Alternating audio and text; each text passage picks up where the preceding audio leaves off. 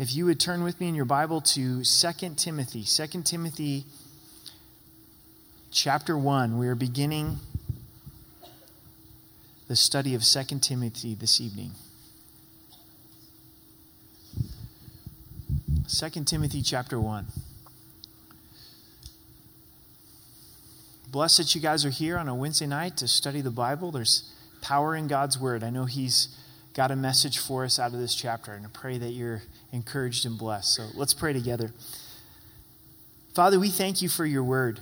We thank you for the power that's in your word and that it reveals who you are to us. We thank you that you're our Father, you're our good Father.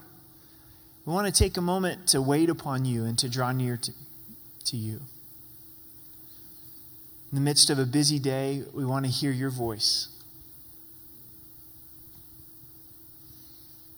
God, we pray that you would provide encouragement where it's needed.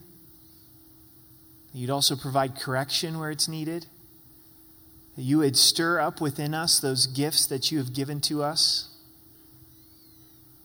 That you would take from us the spirit of fear and replace it the spirit of power and of love and of sound mind.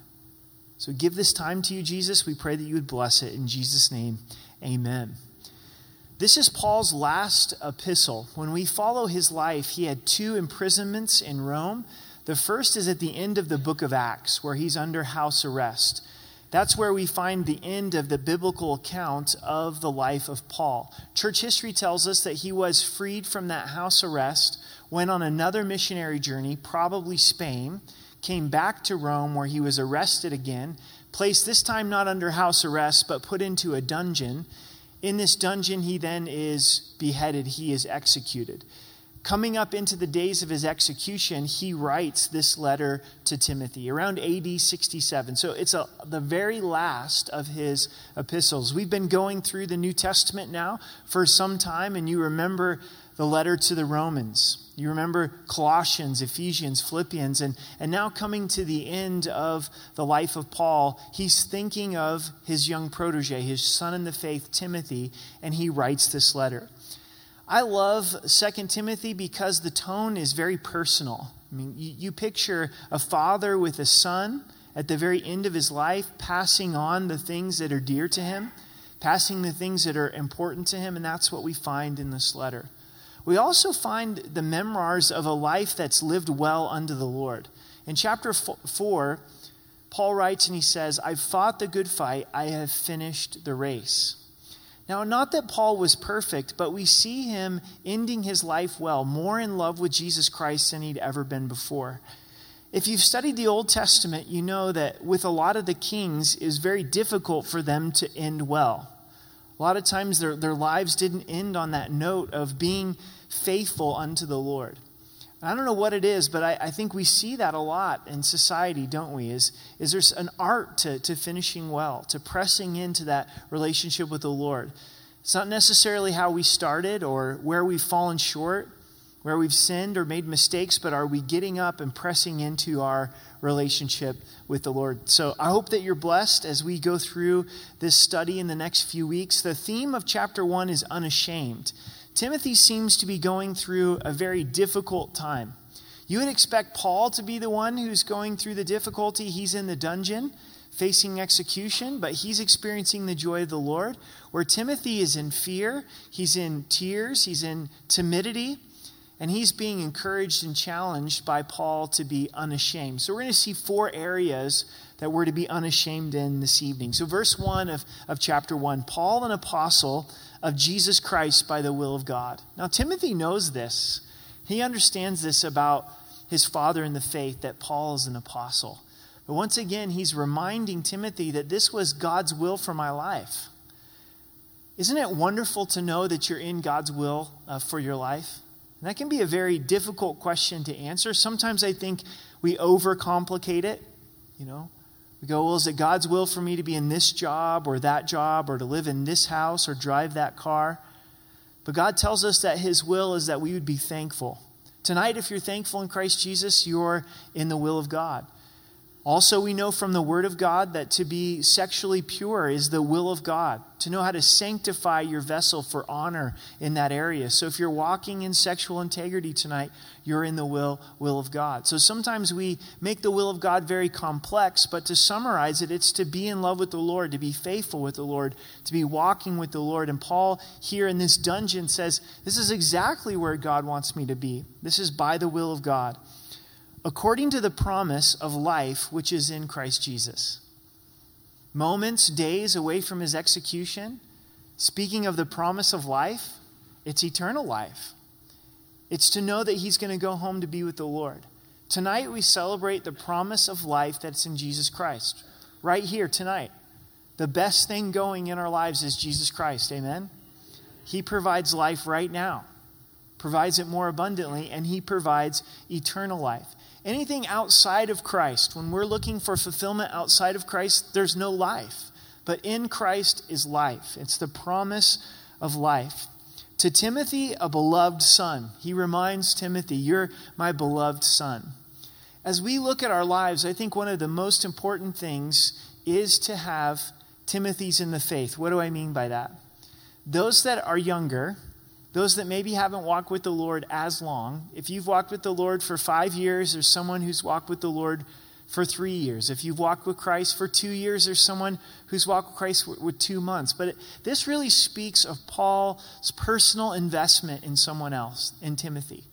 Not everyone can be a son or a daughter in the faith, but there will be a few people over the course of your life that God leads you to pour your life into they're a sponge, they're willing to receive, and I believe on our deathbeds, like Paul, that's what we'll find to be valuable. Paul did a lot of great things for the Lord. God used him in incredible ways. He planted so many churches, but what's on his heart at the end of his days? It's Timothy, this young man that means so much to him that he's passing the baton of ministry to. It's relationship. It shows us the example of the family of God inside of the body of Christ that we can have such close bonds with one another that we could express these kind of words that you're a beloved son. Paul and Timothy are not biological father and son, but in Christ there's this tremendous bond that's between the two of them. Also, I think it's a reminder to express love to the ones that you care for. Timothy knows this. This isn't the first time that Timothy has heard this from Paul, but Paul's reminding him hey, you're a beloved son to me. How treasured was this letter to Timothy after Paul passed away? Thought, I'm never getting tired of reading this, you know? I'm beloved, I'm cared for. Grace, mercy, and peace from God the Father and Christ Jesus our Lord. Paul's traditional greetings grace and peace, grace being the Greek greeting, peace, shalom, being the Hebrew greeting. But here he inserts mercy. If you notice in his letters, he only includes mercy to Timothy and Titus. Why? Because they're sons in the faith, because he's extra close to these boys. The closer you get to someone, the more mercy that you need to extend to them. He very wisely extends mercy to Timothy. I thank God whom I serve with a pure conscience. Can you say that tonight? That your conscience is pure before the Lord? Not perfection, but that you've got a clear account before God. There's no skeletons in the closet, not hiding from God or hiding from people. Here, Paul, at the end of his life, he says, My conscience is pure. And at times when our conscience is convicted, when our conscience is pricked by the Holy Spirit, that we'd get things right with the Lord and get things right with others. And here, Paul's saying, I serve God with a pure conscience as my forefathers did. There's those that have gone before us, there's those that have gone before Paul, and their lives are an encouragement that it can be done. The cloud of witnesses. We're one of many that have passed from this life into eternity. He says, And without ceasing, I remember you in my prayers night and day. What would you write if you were in a dungeon? Hey, this is how it smells. This is how it feels. It's extremely cold. The food is terrible. But instead, he says, I'm praying for you night and day. He took his prison and he used it as an opportunity for prayer. No grumbling, no complaining, No, this is the, the worst ever. Simply says, I'm remembering you in prayer day and night, many sleepless nights, uncomfortable afternoons. Do you find yourself in a prison this evening? Is it a job situation? Is it some living situation? Some trial, some difficulty, some physical challenge, infirmity? Say, okay, God, I could get bitter, or I could turn to you and use this prison as an opportunity to pray. Some of you might be saying tonight, I wish I had a Paul in my life. I wish I had someone who is praying for me night and day. You have someone greater than Paul, and that's Jesus Christ. He says he ever lives to make intercession for you. Just as Paul says to Timothy, I love you, you're my beloved son, he expresses that love through prayer. I'm convinced this is one of the greatest things that we can do for those that we love. Pray for them. Pray for them night and day. Lift them up to the Lord. There's power in prayer. Timothy needs encouragement. That source of encouragement is going to come through prayer. Verse 4 greatly desiring to see you, being mindful of your tears, that I may be filled with joy. We don't know why Timothy is filled with tears. Probably because of Paul's condition of being in prison in a dungeon facing death. That would cause heartache to Timothy. But there also seems to be a, a, crisis that's happening in Timothy when it comes to his service to God, his ministry, the gifts that God had given to him, his calling to be a pastor. Those gifts have become dormant. Timothy's struggling and, in serving the Lord, and that can be part of the tears as well. And Paul says, Oh, I wish that I could come and see you. I, I'm mindful of your tears, and if I saw you, I would be filled with joy. He remembers about Timothy's life. When I call to remembrance the genuine faith that's in you, which dwelt first in your grandmother Lois and your mother Eunice, and I'm persuaded is in you also. Timothy's father was a Greek, his mom was a Jew, a Jew who believed in Christ as her Savior. We have no record of any faith from, from his dad. His spiritual influence about Christ comes from his grandmother and his mother. And what's said of their faith is it's sincere, it's genuine.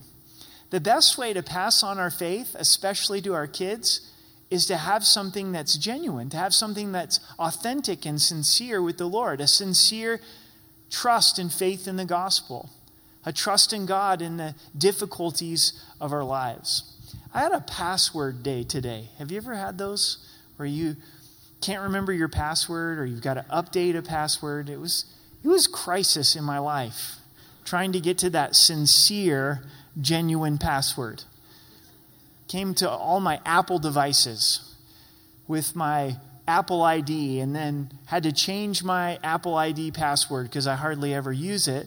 Then that affected my phone and my iPad and all these, these different things, and they make it even harder and harder. Once you put in the new password, then you have to get the verification number from your phone. It texts you and says, Are you going to allow this? And you get the verification code. For some reason, it was saying someone's trying to access your account from Maryland. It's like, well, I'm not in Maryland. I'm in Colorado Springs, so I should say don't allow.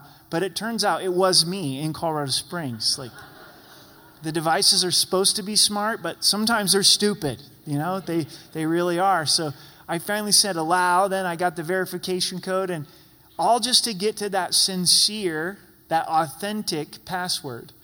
And that's so important when it comes to our devices, but much more so in our relationship with God, that it's sincere. That we're, we're trusting in God, we're, walking with the Lord. Our, our kids know us, don't they? And that's, that's the humbling part. You know, they really know us. And they see our shortcomings, they see our flaws, but hopefully they see our love for Jesus and our dependency upon Christ. And that passed. It passed from Lois to Eunice and then to Timothy. Some of you tonight may be in the place where you say, My spouse doesn't know the Lord. Be encouraged. It was enough for Timothy. His mom and his grandma was enough in his life because Christ is enough. You may be a single parent and you're trying to do this by yourself and you're thinking, man, there's something deficient in the life of my child, especially spiritually, because they don't have this. Well, look at Timothy. I think all of us would say we would love to have a child like Timothy that's serving the Lord in this way. So be encouraged. God is enough, He's sufficient. And your children will see your faith and, and trust in the Lord. I think there's something here for grandparents in verse 5. That Lois impacted Eunice and also impacted Timothy. Legacy. Grandparents, you have the unique opportunity to impact your grandkids. Special relationship between grandparents and, and grand grandchildren. You got to love it, right? Because you get to spoil them and send them home. You're not the disciplinarian. Kids tend to listen to their grandparents in another way and take that opportunity to share with them who Jesus Christ is. When they come to your house, spoil them, love on them, open up the scriptures with them, read to them out of a toddler's Bible, or, or instill that faith of what Christ is in your life and has been doing. We get to the heart of the issue for Timothy in verse 6. He says, Therefore, I remind you to stir up the gift of God which is in you through the laying on of my hands. There was a moment as Timothy was traveling with Paul where Paul prayed for him, and God did a work in Timothy's life to bestow upon him spiritual gifts for the kingdom of God. But for some reason in Timothy's life, he had allowed these to become dormant. Now, from every indication, Timothy is still pastoring, he's still serving, he's still laboring, but there's something in his heart where he's just backing off of, of God's call a little bit. You ever been there? Or maybe you're saying, you know, I know that God has given me these gifts, I know that he's called me to these things, but for one reason or another, we, we tend to kind of back off. We allow those gifts to, to go dormant. So, this is the first thing that we want to be unashamed in tonight. It's unashamed service. Unashamed service. Now, there's certain things that we should be ashamed of, certain decisions that we make, choices that we make, and we go, man, I do feel guilty for that, and I'm thankful for the forgiveness of the Lord. But then there's other things that you should never be ashamed of, you know? Like, I'm thankful that I'm married to my wife, Amber. I'm, I'm not ashamed of that. I'm thankful for that. I'm, I'm proud of that, right? There's, there's those aspects that we go, no, that's not something I should be ashamed of. That's something I should be standing up in and rejoicing for. And the fact that God has given you spiritual gifts is something that you shouldn't be ashamed of. Unashamed about the fact that God in His grace has gifted you for His kingdom so to then choose to use those for God's glory. Why do our gifts go dormant sometimes? I think because of hurt. That's one of the ways the enemy gets us. We're hurt by other believers, so we say, I'm not going to serve in that way ever again. And God would want us to get to that place of forgiveness so that the gifts can be stirred up once again. Sometimes it's busyness. Our lives get consumed with, busyness. And so we say, ah, No, I, I'm not going to serve in that way anymore. I'm not going to put that as a priority that God would use my life for, for His glory. Sometimes it's fatigue, isn't it? We get burned out. We take on too much, more than what God has asked us to do. We, we misunderstand His voice and His calling. We let other people define that for us, and before you know it, fatigue just takes over. Burnout, it's a, it's, it's a real thing, and our gifts, they, they go dormant, don't they? For Timothy, we'll find in the next verse the reason was fear fear of suffering, fear of imprisonment, fear of death, and fear can cause our gifts to go dormant. But I believe that for some of us tonight, this is exactly why we're here. The Holy Spirit is saying it's time for your gifts to be stirred up again. The ESV says, fan into a flame the gift of God which is within you. So you think of this little flame and you fan it, you add fuel to it, and God is giving you these spiritual gifts, and now He wants you to stir it up. He wants to activate those, those gifts, He wants to fan it into a flame. How does this happen? I think it happens through being honest with the Lord. David prayed things like, God, would you restore unto me the joy of my salvation? Would you renew a right spirit within me? And sometimes it's a conversation with God of saying, God, I have been running away from my calling. I have allowed the gifts to go dormant. And would you renew that spirit within me? Would you renew my love for you and for your kingdom and for, for the lost? And our spiritual gifts are, are not just used in this context, though they are, they're used as we live our life. You know, God may have given you the gift of faith. He wants you to use that in a lost and, and dying world. He may have given you the gift of mercy. He wants to use that in your neighborhood or your apartment complex. How many people have the gift of mercy at your workplace? Probably not too many. And for you to be able to walk in the gift of mercy in your workplace and allow that conversation to happen with the Lord, to allow the Holy Spirit to begin to breathe on you and in you and in me again to say, Come on, let's go. Use this gift for, for God's glory. I believe God is most glorified and we're most satisfied when we use our gifts for his kingdom. Let me say that again. I think God is most glorified and you're most satisfied when you use your gifts for his glory. When we're not serving the Lord, when we're not in that place of service, when we're not surrendered to him, we know that there's something missing in our lives. But when we're using those spiritual gifts that He's given to us, it's our sweet spot. And we feel His pleasure, we feel His glory when those gifts are able to be used by the Lord. Unashamed service. Verse 7 For God has not given us a spirit of fear, but of power and of love and a sound mind. Picture Timothy young, afraid, has some physical challenges, weeping, going through his life in a place of fear. Timothy is in that place. Paul knows it. And as any good father, he writes and says, God hasn't given you this spirit. You're not walking in the spirit of the Lord, you're walking in the spirit of fear. And that's what's keeping Timothy from using his gifts. God would want to change out the fear for the spirit of power the spirit of love and the spirit of a sound mind or, or self control.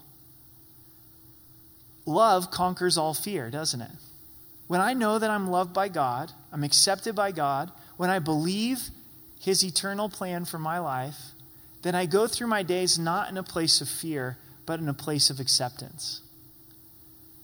To be able to look at our own inadequacies and that fear of failure and say, I can walk in the power of God instead of that fear of failure. I'm sure for, for some of us, the reason that we're not using the gifts that God's given to us is we're afraid. And God's saying, I want to replace that fear with my, my power. And then to have a sound mind, to have a mind that's given to self control. What's one of the biggest ways that fear comes in and dominates us? It's by what we think. Our thoughts go in that worry direction, that anxiety direction, and worst case scenario direction. And instead of being in that place of worry, fear, and anxiety, we have a sound mind. We're thinking biblically or fixing our heart and mind upon the truth of, of God's word. Verse 8 Therefore, do not be ashamed of the testimony of the Lord, nor of me, his prisoner, but share with me in the sufferings for the gospel according to the power of God do not be ashamed of the testimony of our Lord. Unashamed suffering, unashamed service, and unashamed suffering. Notice it says, Don't be ashamed of the testimony of our Lord. What's the testimony of Christ? The end of verse 1 says, or of verse 8, excuse me, says, according to the power, for the gospel according to the power of God. Christ's testimony is suffering. The cross is suffering. That's something we should never be ashamed of. Also, Paul's in prison. Many people turned their back on Paul just because he was in prison. The exhortation to Timothy is don't run from suffering connected to the gospel, but embrace it. Embrace it. God does his greatest work through suffering. He gets the attention of unbelievers when believers suffer for the gospel. I believe in the Middle East right now, there's great things happening in the kingdom. It's difficult for believers. Believers are suffering, but because of that, the power of God is being poured forth. And as you think about serving the Lord, if you think about stepping out in faith, in the back of your mind, if you're going, oh, it involves suffering, I don't know if I want to do this because my family may reject me, my neighbors may look down upon me, I could, I could lose my job, I don't know how I'm going to budget all of my time, I don't see the financial resources. Here's this long list of suffering. And here Paul's saying to Timothy and saying to us, it's worth it. God doesn't waste suffering. Didn't waste the suffering of his son. Didn't waste the suffering of the apostle Paul. A lot of people are probably looking at Paul's life going, "What in the world? Here he is, the end of his life, he's in this dungeon. That's not what I want. That's not a successful life. That's not an effective life." But here this is what Timothy is being called into, that willingness to suffer.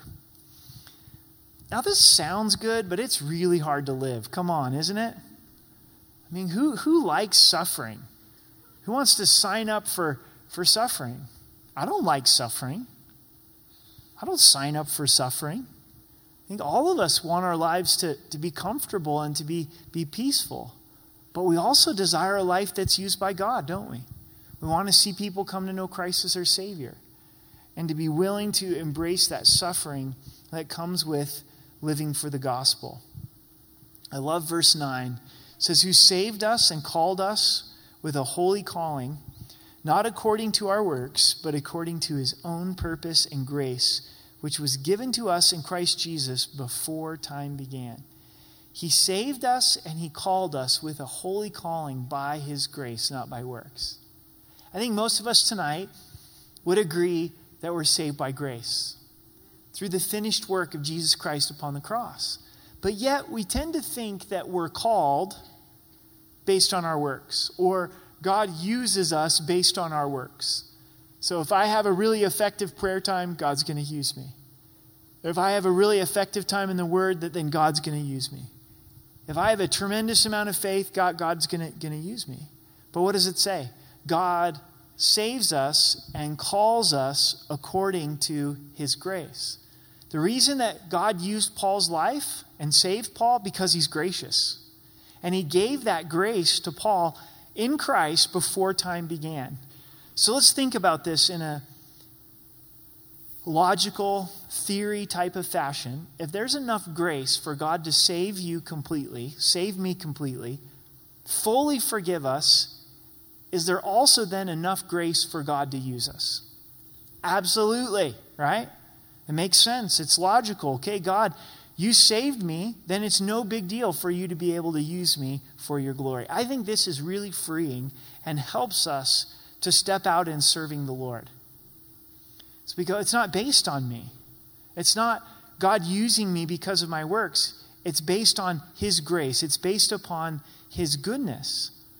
Also, then, when God does move and does do a tremendous work, we're quick to give God the glory. Right? It, it's not me, it's not my hard work. It's the Lord. He, he's doing this because He's gracious and He loves to use weak and foolish things to confound the wise. Why do you think that God chose the nation of Israel? Was it because they were the strongest, the mightiest, the wisest, the most moral?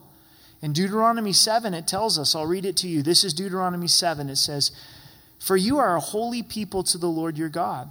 The Lord your God has chosen you to be a people for himself, a special treasure above all the peoples on the face of the earth. Quite a promise. The Lord did not set his love on you, nor choose you because you were more in number than any other people, for you were the least of all peoples. So God just calls it like it is. He says, I chose you guys because you're the least, not because you're the most, but because the Lord loves you and because he would keep the oath which he swore to your fathers. The Lord has brought you out with a mighty hand and redeemed you from the house of bondage, from the hand of Pharaoh, king of Egypt. Oswald Chambers puts this truth this way All throughout history, God has chosen and used nobodies because their unusual dependence on Him made possible the unique display of His power and grace. He chose and use somebody's only when they renounce their dependence on their natural abilities and resources. Did you catch that? In essence, God is longing to use people that will depend upon Him and give Him the glory. Go, God, would you use me in this situation by your grace for your kingdom? Would you give me the wisdom? Would you give me the strength so that you could be glorified? So it's unashamed grace. Unashamed grace. We have unashamed service, unashamed suffering, but unashamed grace to be able to say, I don't need to be ashamed of the grace of God. It was given to me before time in Christ Jesus to be used by the Lord. Are you dreaming of being used by the Lord? Are you dreaming to touch people's lives for, for eternity? God's given you the grace, He's given you the strength. We can trust that and trust in Him. Verse 10 Speaking of this grace, but has now been revealed by the appearing of our Savior, Jesus Christ. So God allowed this grace to be revealed at the appearing of our Savior, Jesus Christ. It was manifested at the coming of Jesus Christ. If you need encouragement tonight, here it is in verse 10 who's abolished death and brought life and immortality to light through the gospel. He's abolished it done away with it. If you're in Christ, death has lost its sting. He's crushed death, He's brought victory over death and over the grave. To now, for us as believers, death is a graduation. Psalms 116, God says, Precious in the sight of the Lord is the death of the saints. He sees death of Christians different than we do. He goes, Oh, this is a homecoming. I'm bringing you home. He's abolished death. What an encouragement. And immortality to light through the gospel. What's the gospel? That Christ died for our sins, was buried, and risen the third day according to Scripture. And because of that, we have immortality, we have eternal life. Our life here on this earth always reminds us that we're decaying. Psalms 103 talks about that we're like grass like a flower that very quickly withers. But through Christ, eternal life, that decay process has been defeated. Immortality, not subject to decay anymore. No dentists in heaven, no root canal bills, none of that stuff. Verse 11, to which I was appointed a preacher and an apostle and a teacher of the Gentiles. God's appointed us to get this message out. Paul knew this in his life, and we should know it in our lives. God, you've given me this grace so that I could share this grace, share your goodness, share your love with others. Verse 11, for this reason, I also suffer these things. A commitment to share the love of Christ, to serve others, it is going to involve suffering. Nevertheless, I'm not ashamed so Paul's encouraging Timothy to be unashamed about suffering. He says, I don't have any regrets. I don't have any shame in this suffering, for I know whom I've believed, and I'm persuaded that he's able to keep what I have committed to him until that day. Paul says, I can rest in this. I rest because I know who, I'm, who I've believed. I hope you know who you've trusted in. He's your good shepherd, he's the shepherd of your soul. He's faithful. He's your anchor. You can trust him. You can trust him. I, I know whom I've believed. And also, he's convinced God, I've trusted this over to you, so I, I have peace. As you've served the Lord, maybe you look back and you go, I don't know if it was worth it. I don't know if the investment in that person it didn't pan out the way that I thought it would. That was sure more painful than I would have anticipated. If I had to do it all over again, I, I don't know that I would. And that's not what Paul's doing. He's saying, Man, I've trusted them to the Lord. I've trusted that season of my life to the Lord. And I know that God's able to keep it until that day, until his second coming. God takes care of what we put into his trust. But if we don't put it into his trust, then he doesn't take care of it. He's saying, okay, Eric, you want to take care of this on your own? Go for it. So, the safest place for the things that we love is to be in the hands of Jesus. You love your spouse, you love your kids, you love those around you. We're thankful for the ministry that God's given to you. Place it in God's hands. Amen? Because He's able to keep it. Don't have to look back. Don't have to be ashamed, whether it turned out the way that we wanted it to or not. In verse 13, hold fast the pattern of sound words which you've heard from me in faith, in love, which are in Christ Jesus. Unashamed perseverance, number four. It says, Timothy, I want you to hold fast. I, I always think of rock climbing with that image. When you're, when you're rock climbing, your rock's your best friend. Yeah, there's a rope that's supposed to catch you, but you don't want to test that. You don't want to test that your buddy really did know how to set up the ropes correctly. You're, you're holding fast. There's some urgency here. Paul's writing to Timothy saying, You have received sound words, sound doctrine, good teaching, but you need to hold on to it in faith and love which are in Christ Jesus. Paul seems to understand the tendency to drift, the tendency to walk away from the Lord. And he's saying, Timothy, wake up every day and trust Christ. Walk with Christ, press into Christ, hold fast to Christ. It's unashamed perseverance. In verse 14, that good thing which was committed to you, keep by the Holy Spirit who dwells in you. So here's Timothy wanting to walk away from his calling, wanting to walk away from the gifts that God had given to him. And he's being encouraged to persevere and to keep what the Holy Spirit had entrusted to him. The good things that the Holy Spirit's entrusted to you, keep them. Are there good things in your marriage? Then endeavor to keep them. Are there good things in your relationship with the Lord? Then endeavor to keep them. Is there good things in the way that God's using you? Then keep them. And notice how it says, by the Holy Spirit who dwells in us. Church, I've been reminded this week about the importance of the power of the Holy Spirit.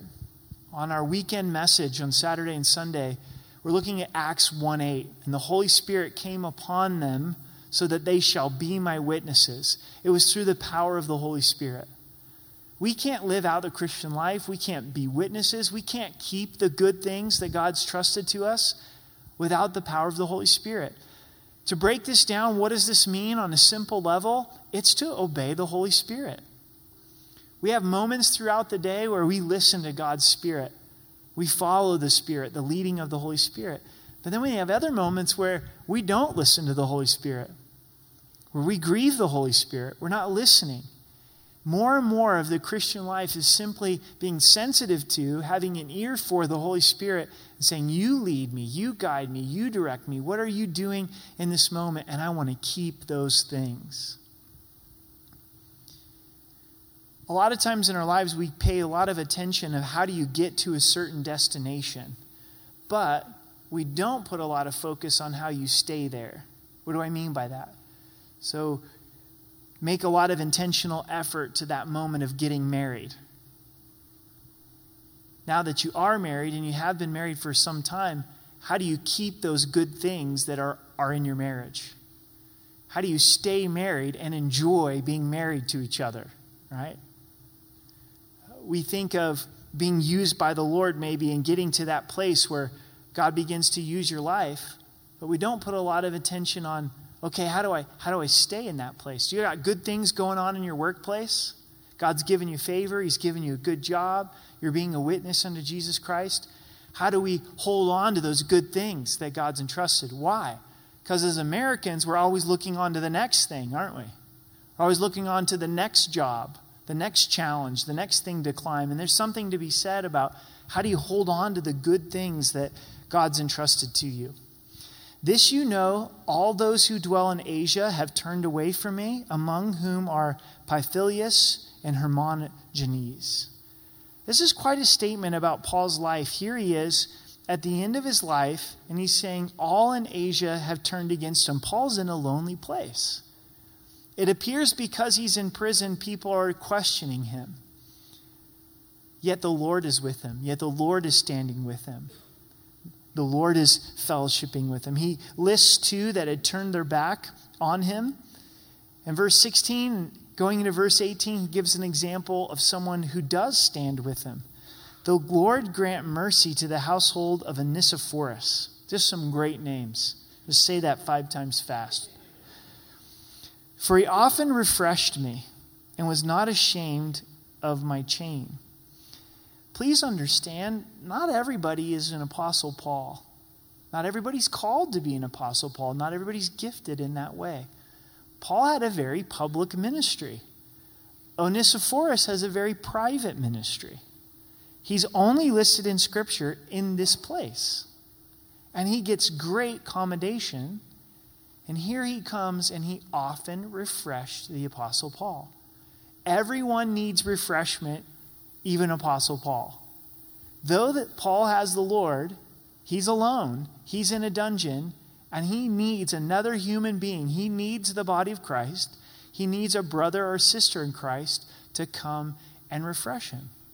So you may not be an apostle Paul, but you may be called to refresh somebody who is. So a lot of it is knowing your gifts and knowing what God has called you to do. Is one more important than the other? Absolutely not. Is one more valued to God than another? Absolutely not. Here's Onesiphorus. He comes and refreshes Paul. He's not ashamed of his chains. But when he arrived in Rome, he sought me out very zealously and found me. So we know Paul's imprisoned in Rome. As soon as Onesiphorus gets to Rome, he's like, I got to find Paul. I heard he's in prison here. I heard he's in a dungeon here. The Lord grant to him that he may find mercy from the Lord in that day. And you know very well how many ways he ministered to me at Ephesus. So not only had he ministered to Paul at Rome, but also in Ephesus when Paul was there, he refreshed him. I want to be known as a believer that refreshes other believers. You know, I, I hope that as I spend time with other believers, that I can be an encouragement to them, that I can be a refreshment to them. I think Onesiphorus probably brought some tangible things that Paul needed when he was in prison. But most importantly, he brought some fellowship, he brought some companionship, brought some prayer, maybe even had some good jokes. You know, the Apostle Paul probably needed to, to laugh a, a little bit, gave him a little bit of, of perspective. So, where does this text find you this evening? Have your spiritual gifts gone dormant? I want you to consider four questions with me. We're going to close. Would you say that your spiritual gifts have, have gone dormant for one reason or another? You've been hurt, you've gotten busy, you're afraid, but you know in your heart where you go, you know what? I've just backed off a little bit. Now, if Timothy went through this, do you think that we will go through this? Absolutely. Have there been times in my life where I've allowed my spiritual gifts to get dormant? Absolutely. Have I backed off a little bit? Absolutely. Has the Spirit of God had to use the Word of God to say, Come on, Eric, stir it up, press in, go for it. Love, love me, serve me, allow your gifts to be used by me? Yes. Yes. There are moments like that. And if you find yourself in that place, the enemy wants to keep your spiritual gifts dormant. And the Holy Spirit of God wants to use you. He wants to fan that flame of your gifts to be used to encourage believers and win unbelievers to Christ. Am I living in fear or power, love, and a sound mind? Again, do we bat 100% on this? Absolutely not. I've never met anybody that went through every day of their life in power, love, and a sound mind.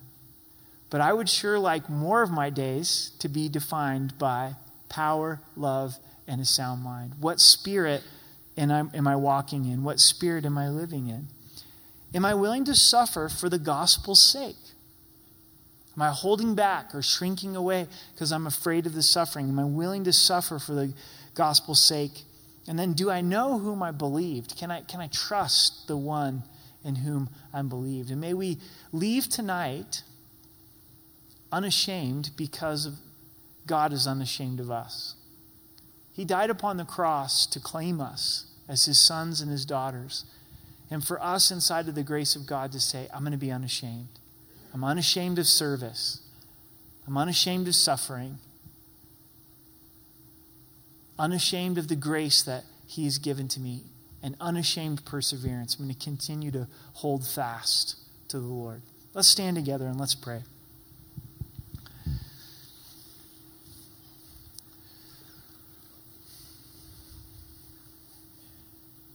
Father, you know us. And though we can fool others, you know our hearts. And you know at times that we back away from our calling and back away from the gifts that you've given to us. But that's not the place we want to be. So would you stir within us the gifts that you've given to us? May we see new avenues to serve you inside the church and with unbelievers. Please remind us of your love, of your power. Would you grant to us a sound mind of self control? Would you deliver us from fear? As we take communion tonight, we want to draw near to you. We've studied the written word, and you, Jesus, the living word, would you draw near to us? We desire to draw near to you. We thank you for your grace that saves us.